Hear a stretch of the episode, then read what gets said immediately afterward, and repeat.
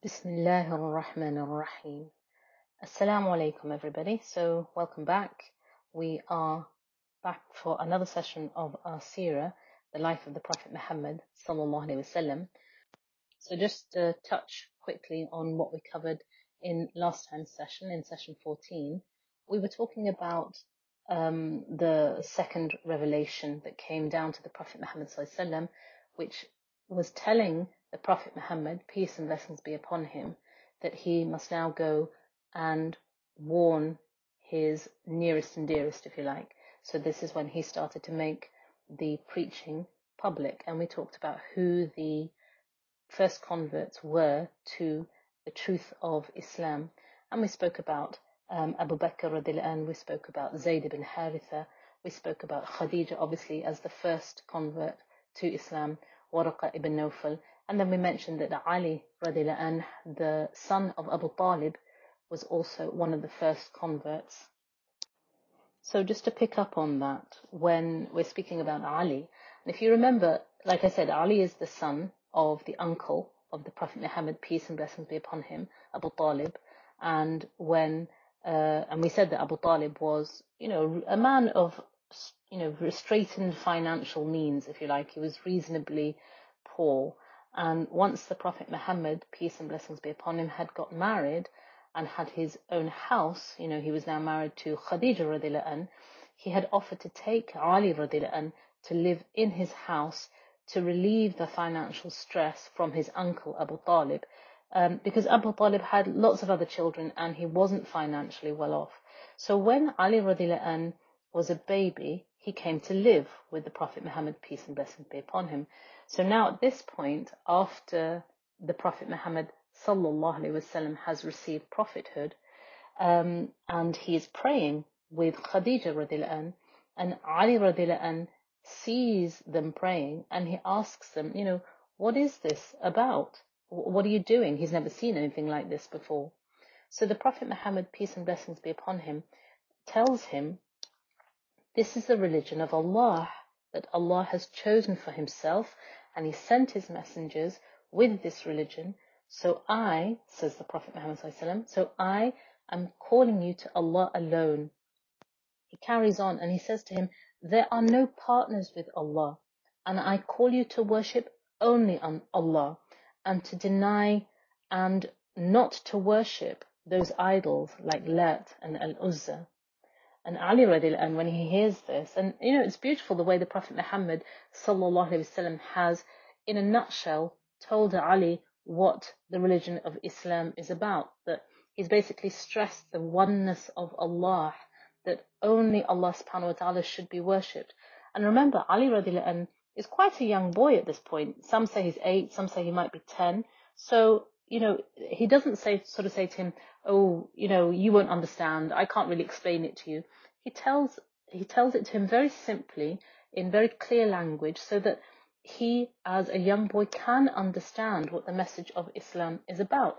He doesn't sort of cast him to one side and think, well, you're not important. You're only a child. Why should I explain this to you? He sees him as a soul that is worthy of worshipping Allah subhanahu wa ta'ala. And he tells him very clearly what Islam is. So once Ali radiallahu has heard this, he says to the Prophet Muhammad sallallahu "Well, I've never heard of this before, and I can't really decide to accept this until I speak to my father, because obviously that's you know out of respect for his father.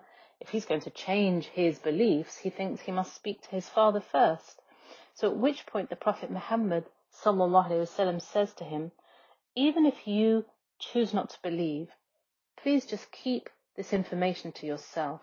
In other words, don't go telling everybody, because remember the Prophet Muhammad sallallahu was calling people to Islam, but he wasn't spreading the message publicly. He was kind of giving a private invitation to people, a private da'wah. So Ali radiallahu we know, he he went to sleep, you know, uh, that evening and decided to basically sleep on it, you know, this information, let me see what happens.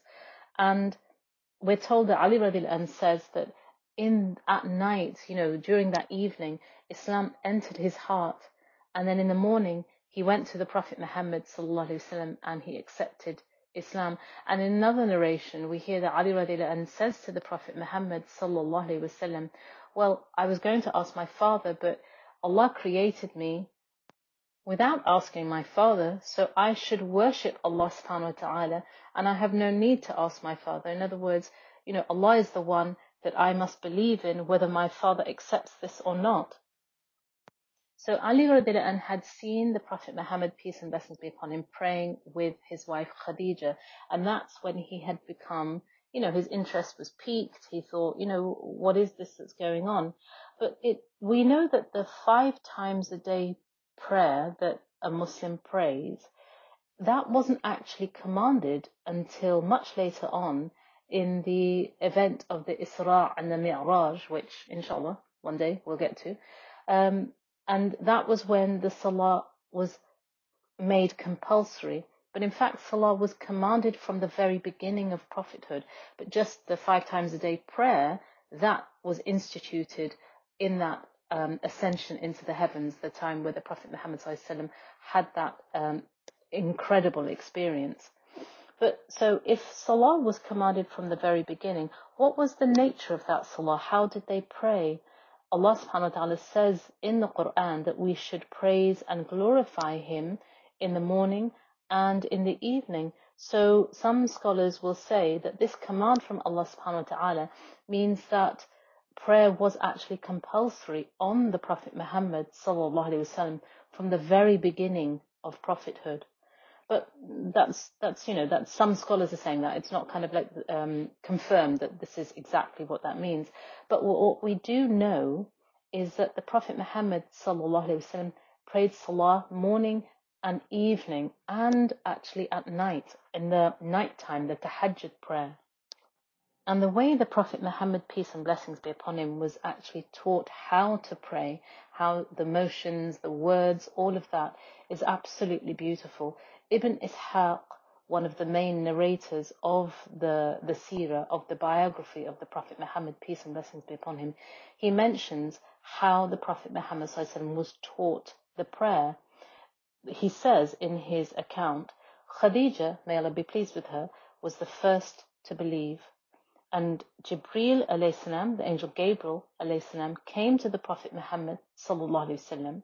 He took the Prophet Muhammad sallallahu behind Mount Safa and he used Zamzam, the water of Zamzam.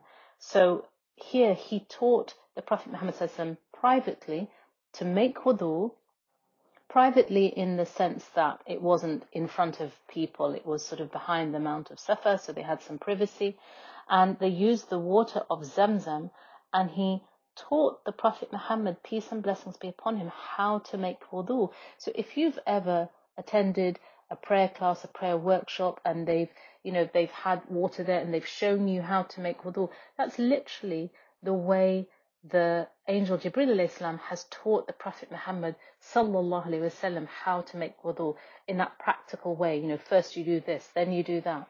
Then we are told that they, the angel Jibril Islam and the Prophet Muhammad sallallahu prayed two rak'ah, so two units of prayer with four sajda. So because obviously each unit of prayer, each rak'ah has two sujood. So with two rak'ah, then you have four sujood. And then the Prophet Muhammad went back home. So there you go. He learnt the absolute basic prayer, the two unit prayer, the two rak'ah prayer that if you've ever attended one of my prayer workshops, that's how I teach it, where we learn the two rak'ah first. So then he took his wife, we're told, the Prophet Muhammad took his wife Khadija radiallahu by the hand and he took her to that same place and taught her how to make wudu. Then he prayed the two rak'ah prayer and from that day on, the Khadija radiallahu and the Prophet Muhammad would pray together in their home. So subhanallah, the Prophet Muhammad was taught by the angel salam. Once he knew how to pray, he then taught his wife how to pray, and then from that point, they prayed together. They prayed as a family right from the beginning. And this is something that we know even in our own lives. If you have children, you are always trying to encourage them to pray together as a family because it's like a, a saying, you know, the one who prays, to, the family that prays together stays together in the sense that it creates that bond of faith as a family. And the very first thing that you do as a Muslim, you can see from this, the Prophet Muhammad the first thing that he was taught by the angel Jibril was the prayer, was the salah.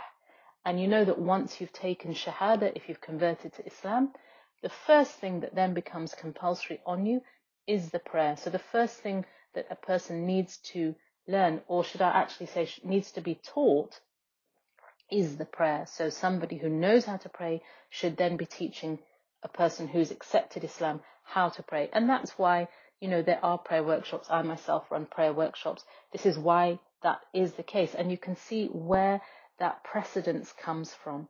The angel Jibril salam taught the Prophet Muhammad sallallahu and then the Prophet Muhammad taught his wife.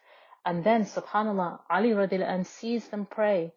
And, you know, this is what makes him interested in what's going on. And he takes his shahada, he accepts Islam. So another early convert that we can talk about, and the first adult male, was Abu Bakr radiallahu we know that he was about two or three years younger than the Prophet Muhammad wasallam, and that actually he was the closest companion in the Prophet Muhammad's pre-prophethood life. The friendship that Abu Bakr had with the Prophet Muhammad wasallam was actually well known throughout Mecca. You know, sometimes if you have a friend uh, and and you know somebody sees you they will ask about your friend because they're so used to seeing you together. It was that sort of thing. The prophet muhammad sallam they everybody knew that his closest companion was abu bakr radiallahu and actually there was no person in the society of mecca who was closer to the prophet muhammad sallam than abu bakr radiallahu abu bakr radiallahu was also very much like the the habit of the prophet muhammad sallam that he was one of the people who avoided idol worship in those pre-Islamic times and he lived a good and decent life. That's what he was known. He was known as a good, decent man. And we know actually that as soon as the Prophet Muhammad وسلم, told Abu Bakr an, uh, about Islam, about the prophethood, Abu Bakr an, immediately accepted Islam. And Abu Bakr an, was truly someone who really knew the Prophet Muhammad I mean, he had spent, like, the Prophet Muhammad was 40 when the first revelation came to him, when that prophethood came to him. So for those 40 years, let's say, okay, let's say for 30 years at least, you know, if you make a, a close friend, maybe when you're about 8, 9, 10, something like that. So at least for 30 years, Abu Bakr and the Prophet Muhammad had been close companions. They had been the best of friends. So Abu Bakr truly was somebody who knew the character of the Prophet Muhammad, peace and blessings be upon him. And this is why, as soon as he heard about Islam from the lips of the Prophet Muhammad, he accepted. Because this is another testimony to the character of the and the excellent exemplary character and honesty and trustworthiness of the Prophet Muhammad sallallahu alaihi wasallam that his best friend as soon as he hears about Islam he accepts he takes shahada. And actually there's a beautiful narration that once uh, in the later years in Medina when someone was you know that had a little bit of maybe an argument a discussion a difference of opinion with Abu Bakr radiallahu um, and they were criticizing him. They were criticizing Abu Bakr. May Allah be pleased with him. And when the Prophet Muhammad heard this, he became angry and he said to the one who was criticizing him, actually this was it was Umar who was criticizing Abu Bakr I mean this can happen, you know, between people at any point, can't there? There's always going to be differences of opinion. So when this happened, we're told that in one hadith, uh, we're told that the Prophet Muhammad said, Allah sent me with the truth, and all of you accuse me of being a liar except Abu Bakr, who said, You are telling the truth. Remember, this is this is a name that Abu Bakr is known by, As-Siddiq, He's known as the one who confirmed the truthfulness of the Prophet Muhammad sallallahu. Also, in another narration, the Prophet Muhammad, peace and blessings be upon him, said, "Not a single person amongst you, when I approached them for Islam, in other words, to accept Islam, not a single person amongst you embraced Islam except after some hes- hesitation. In other words, after sort of thinking, oh, you know, just ah, let me go and think about it. Mm, maybe I'll, I'll, you know, take a few days, whatever. So everybody hesitated. The Prophet Muhammad said, except Abu Bakr. He was the one person who, as soon as Islam was presented, immediately appealed to him, and without a second's hesitation or deliberation, he embraced Islam. And if those two narrations weren't enough to give us an idea how close the Prophet Muhammad وسلم, was to Abu Bakr anh, or how close Abu Bakr anh, was to the Prophet Muhammad وسلم, how much love there was between them, the Prophet Muhammad, peace and blessings be upon him, has said, Allah has chosen me as a Khalil, in other words, a sincere friend, like a, a friend of the highest level. And because it's of the highest level, you only ever have one Khalil. You're only going to have one best, best, best friend. So the Prophet Muhammad وسلم, said, Allah has chosen me as a Khalil. Uh, so I cannot have any other Khalil. I can't have another best, best friend.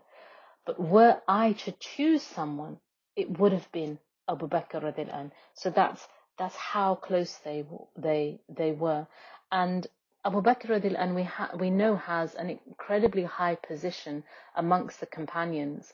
Um, and he's actually the only person who's given a direct reference to in the Quran where Allah subhanahu wa ta'ala talks about the incident where the Prophet Muhammad, peace and blessings be upon him, and Abu Bakr an, were fleeing for their lives from Mecca and they were making the migration, the hijrah to Medina, and they had to hide in the cave of Thawr. I know I'm jumping the gun because we are going to get to that one day, inshallah. But they were hiding in the cave of Thawr, and Abu Bakr and was so worried for the for the Prophet Muhammad not for himself. He was worried that anything could happen to his beloved Prophet Muhammad sallallahu alaihi wasallam. And in the Quran, Allah subhanahu wa ta'ala records where um, He says that the the second of the two, in the second of the two who were there in the cave. So he's referencing Abu Bakr radiallahu and this is the only time that one of the Sahaba is referenced to. Actually, the only one who's mentioned by name, we know, we spoke about this before, is Zayd ibn Haritha. So these are the only two companions that are actually mentioned in the Quran. So Abu Bakr radiallahu had a very, very close position with the Prophet Muhammad sallallahu And as soon as the Prophet Muhammad sallallahu came to him to tell him about Islam, Abu Bakr radiallahu we know did not even hesitate one second. He accepted Islam straight away. So we're kind of mentioning the firsts, aren't we? The first boy to accept Islam was Ali radiallahu The first woman, well actually the first woman and the first person, let me just say that, was Khadija radiallahu um, and then the first slave um, to convert to Islam was Zayd ibn Haritha, the one that was mentioned by name in the Quran. And all of these converts were directly, you know, called to Islam by the Prophet Muhammad wasallam, and they accepted. They took shahada with the Prophet Muhammad wasallam. So the next batch of converts, if you like, the next lot of converts were actually called to Islam by Abu Bakr radiallahu so subhanAllah, once Abu Bakr radiallahu had confirmed his faith, he'd taken the Shahada, he'd declared that he was a Muslim, one of the first things he did was he went to his group of friends and he called them to Islam. So there were four men who Abu Bakr radiallahu were, was in sort of an immediate circle of friends with, and he called them to Islam. The first one was Sa'ad ibn Abi Waqas. May Allah be pleased with him. An amazing person. He was quite young actually. He was only about 16 years old. Um, but yet he was friends with Abu Bakr and Abu Bakr an, came to him and told him about Islam and he converted. So this is within the first few weeks of uh, you know Abu Bakr an being Muslim, the first few weeks of Islam, if you, if you if you know if you look at it that way. Um, and what we know about Sa'ad ibn Abu Abi Waqqas, like I said, he was a young man, he was 16 years old, and when he left paganism, when he turned his back on idol worship and accepted Islam, his mother, who he was very, very close to, um, threatened him, basically, tortured him, and uh, you know, use emotional blackmail. Which, in a sense, I mean, if anybody has parents, they'll know this. You know, to actually maybe get um, a, a telling off by your parents isn't as bad as when they start telling you how much you've disappointed them or how much you've hurt them. That kind of emotional you know, pull on your heart is, is actually worse. So she was using emotional blackmail with her 16 year old son and saying to him, you know, I'm going to stop eating and drinking. I'm going to, you know, I'm going to waste away. I'm going to die because I'm so upset. And until you give up Islam, I will not eat and I will not drink. And I'm going to, I'm going to die such a painful death right in front of you. And, you know, how bad are you going to feel about that? So she's really laying it on thick and telling him, turn your back on Islam, otherwise, you know, you're going to watch me die. And she wouldn't listen to Saad until at one point when she was actually almost dying and he said to her, and he was so upset to see his mum like this. It's not like he was hard hearted or cruel. He really, really loved his mum. They were very, very close. But he had such firm faith and such conviction in the truth of Islam that he actually said to her, even if I had a hundred lives and I had to, with every one of those lives, I had to see you die a hundred times, I wouldn't give up on my faith. So at that point, I mean, that's pretty conclusive, isn't it? So at that point, she breaks her fast because she sees that he's never going to change. He's never going to give up. And Allah subhanahu wa ta'ala speaks about this actual incident of Sa'ad ibn Abi Waqqas and, and all that he had to go through when Allah subhanahu wa ta'ala says in the Quran, if they force you to try to worship idols, don't listen to them. In other words, don't don't be persuaded by all that emotional blackmail, by anything that they have to say if they're going to try and make you commit um, atrocities of associating partners with Allah subhanahu wa ta'ala. But Allah subhanahu wa ta'ala says, but be good to them in this world. So, yes, don't listen to them if they're trying to um, make you turn your back on the truth, but still be good and kind to them. So that was this amazing young boy, Sa'ad ibn Abu Waqqas. The second one that we're going to speak about is Uthman ibn Affan. May Allah be pleased with him.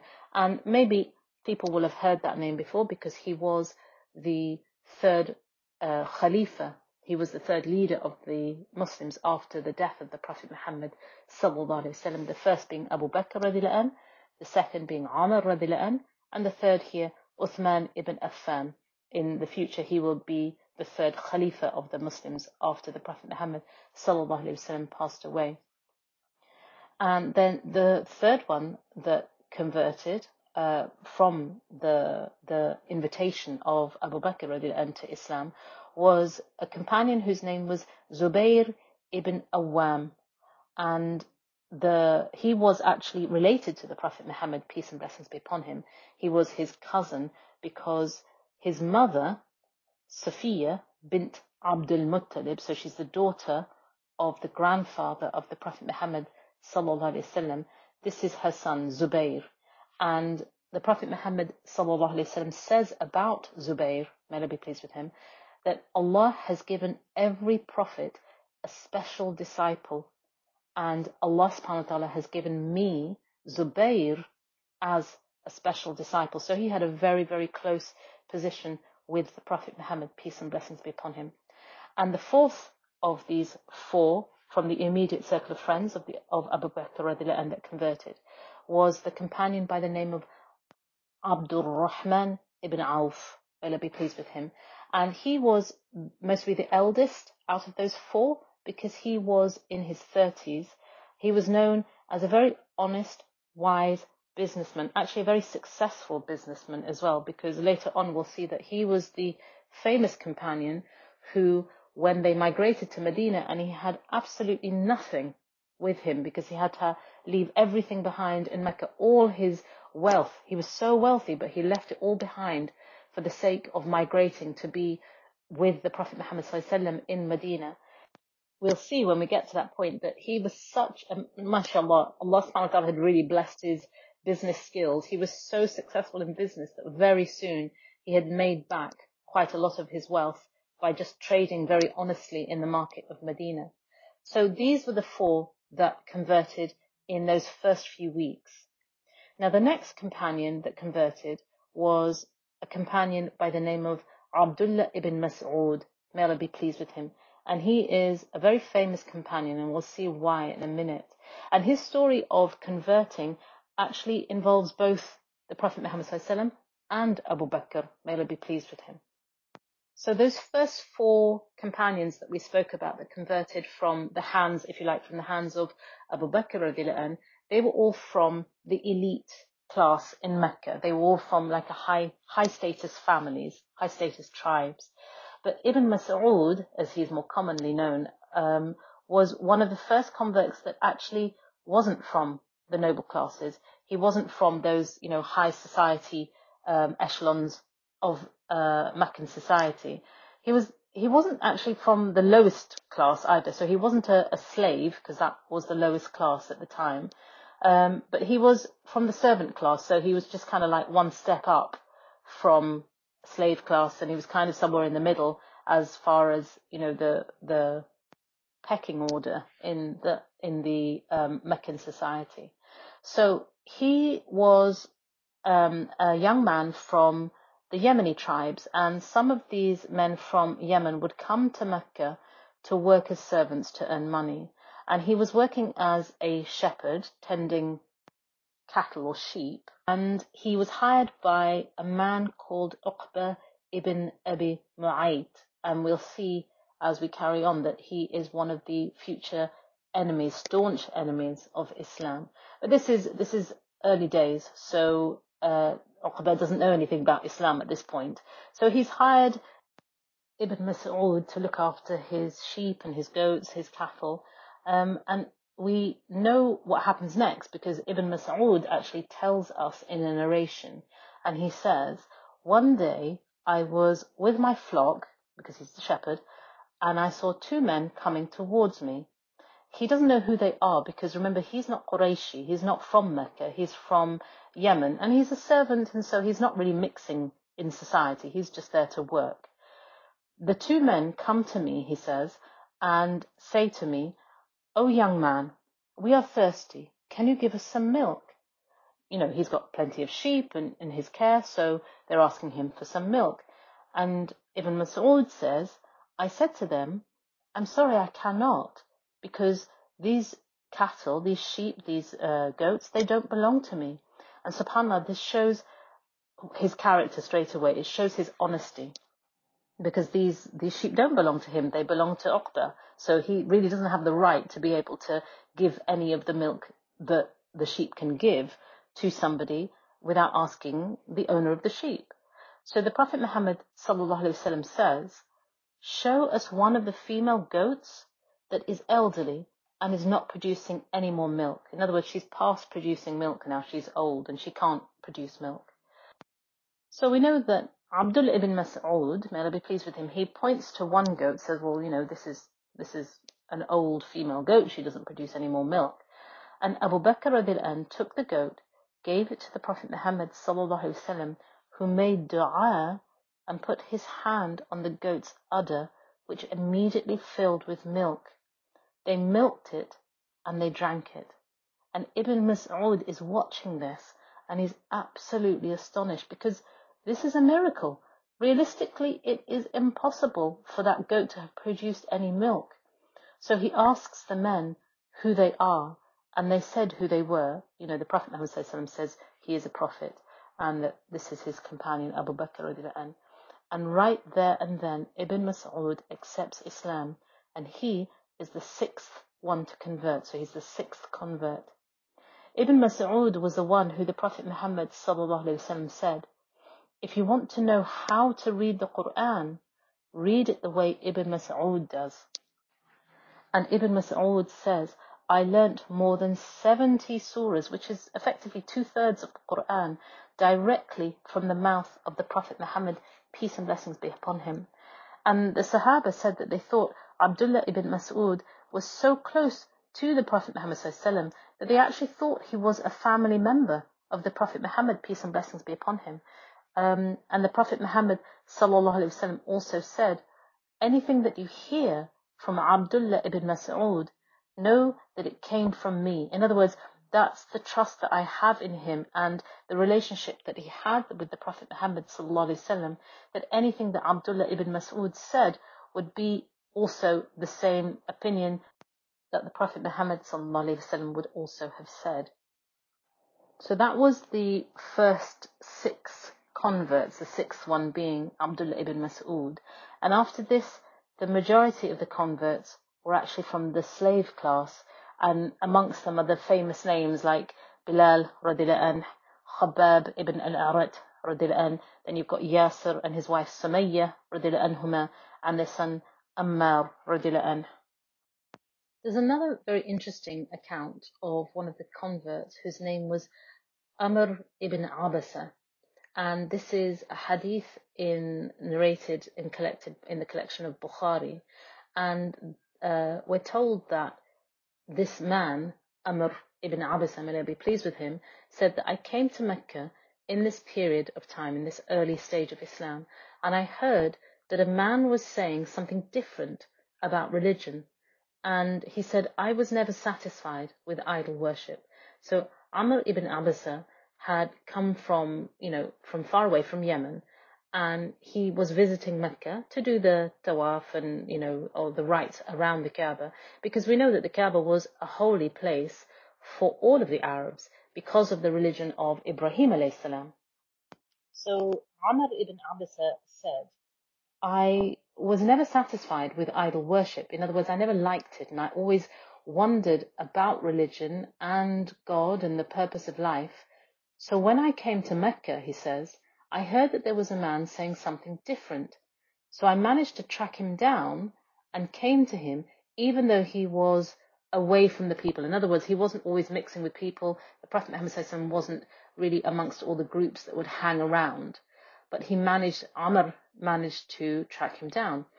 So he says, when I found him, I spoke to him with gentleness and good manners, and I asked him, what are you? In other words, how can you be saying these things? Where have you got this from? Because this is something very new. Remember, the Arabs were worshipping idols, and here is this man, the Prophet Muhammad sallallahu alaihi wasallam, saying, "No, there's only one true God, and you should only worship Him." So the Prophet Muhammad ﷺ said, Ana Nabi, I am a Nabi.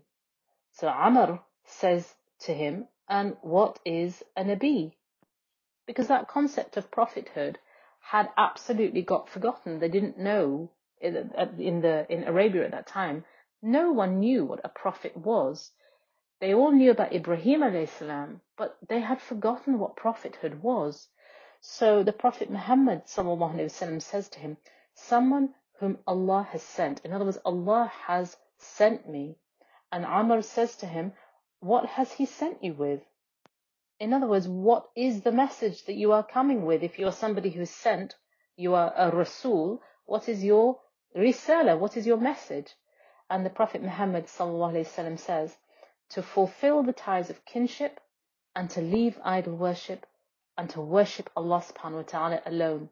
So again, look at this, how beautifully the Prophet Muhammad sallallahu wasallam has summarized Islam in three short sentences to fulfill the ties of kinship. In other words, to be good to your family, to your parents, and you know, and, and the importance of family here is emphasized.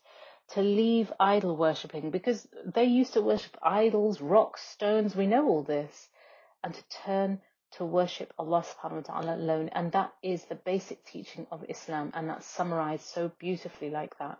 So Amr says, or said, should I say, I want to be of your religion. You know, I want, I want to take on Islam. This is what I've been looking for and I want to help you. The Prophet Muhammad says to him, no, now is not the right time. And Amr says to him, well, who's following you? You know, how many people have you got in this new religion of yours? The Prophet Muhammad says, one free man and one slave. In other words, he's talking about Abu Bakr and Bilal and of course there were other converts. We've just spoken of some of them, but he's trying to emphasize, look, I've hardly got anybody following me. I've hardly got anybody supporting me. Very few people, just one free man and one slave. He's sort of trying to make sure that Amr knows that I really don't have a large following. So the Prophet Muhammad says, No, right now you cannot come and help me. You are not from the Quraysh. In other words, you don't live here in Mecca, but wait a few years when you hear that my message has spread, subhanAllah. The Prophet Muhammad knew, he was sure that there would be a time that would come when many people had accepted Islam. So he says, wait until you hear that my message has spread, then come back to me. So the Prophet Muhammad accepts his shahada. He, you know, Amr uh, takes on Islam. He becomes a convert. But he says to him, no, don't stay and help me. That's not a possibility because Amr isn't from the Quraysh and they would absolutely harm him because he wouldn't have had any of his own tribe there to back him up. So Amr says, I went back to my hometown and I waited and waited until I heard that the Prophet Muhammad had emigrated to Medina. So he waits 13 years basically. He's emigrated to Medina and established the Islamic State. So then I went back to him. So this is now like in the 14th or 15th year of of the prophethood. And Amr has gone back to him and he says, when he found the Prophet Muhammad in Medina, he says to him, Ya Rasulullah, do you know who I am? And the Prophet Muhammad looks at him and says, Yes, you're the one who came to me in the early stage in Mecca. Subhanallah, the memory of the Prophet Muhammad after all those years and everything that had happened in that time, he still remembers this man. So then Amr ibn Abasa stayed in Medina and he was one of the close companions, close loyal companions of the Prophet Muhammad sallallahu alaihi wasallam. And this incident, this this conversion of Amr ibn Abasa actually tells us something that in the early stage, the Prophet Muhammad yes, he was preaching Islam to the people around him, but he wasn't making it public. He was just telling the people who were close to him. It wasn't a secret, but it just wasn't open. So it was like, it was a private da'wah basically. And when Amr came to Mecca, he was told, yes, there is somebody, you know, who's saying something a bit different from the idol worship that all the Meccans were practicing. So the people of Mecca had heard that there was this new idea, this new worship, there was a new religion, but they hadn't heard the Prophet Muhammad, peace and blessings be upon him, directly actually sort of standing up in public and calling people to Islam because he had only spoken to his close friends and relatives. So the news had spread a little bit, but the people of Mecca, you know, they weren't doing anything about it because this was a private thing between the Prophet Muhammad, peace and blessings be upon him, and his friends. It was a private message, but it wasn't secret in that sense because otherwise this visitor to Mecca, Amr, he wouldn't have heard anything about it. He heard people talking about it in the streets, in the markets, you know, about a new religion, and so then that piqued his interest. Amr wanted to find out about it, so that's when he went in search of the Prophet Muhammad, peace and blessings be upon him. So in these early stages, in these early few weeks, uh, and this incident shows this, that the Prophet Muhammad, peace and blessings be upon him, would preach Islam to those who were interested, who he thought would be um, accepting the message amongst his friends, and anyone who came to him who was interested in hearing about it. He hadn't actually given a public proclamation of the message yet, and it was calling people to Islam on an individual basis. And the same goes for Abu Bakr radiallahu He would call to his friends on an individual basis. So this is how things were for the first three years. It was a private da'wah and they didn't actually, no one went open publicly to talk about Islam. It was kept as a private message that was given to people on a one to one basis. So that was the first three years. Um, and this is how the message of Islam was spreading in those first three years.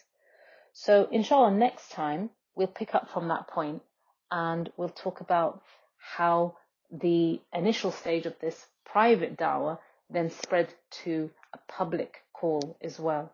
So I'm going to finish off there and inshallah I'll see you all again next time. Subhanakallahumma wa bihamdika. Ashhadu an la ilaha illa anta. Astaghfiruka wa atubu ilayk. Glory and praise be to you, O Allah. I bear witness that there is no one worthy of worship except you. I beg of you your forgiveness and repent to you. Ameen.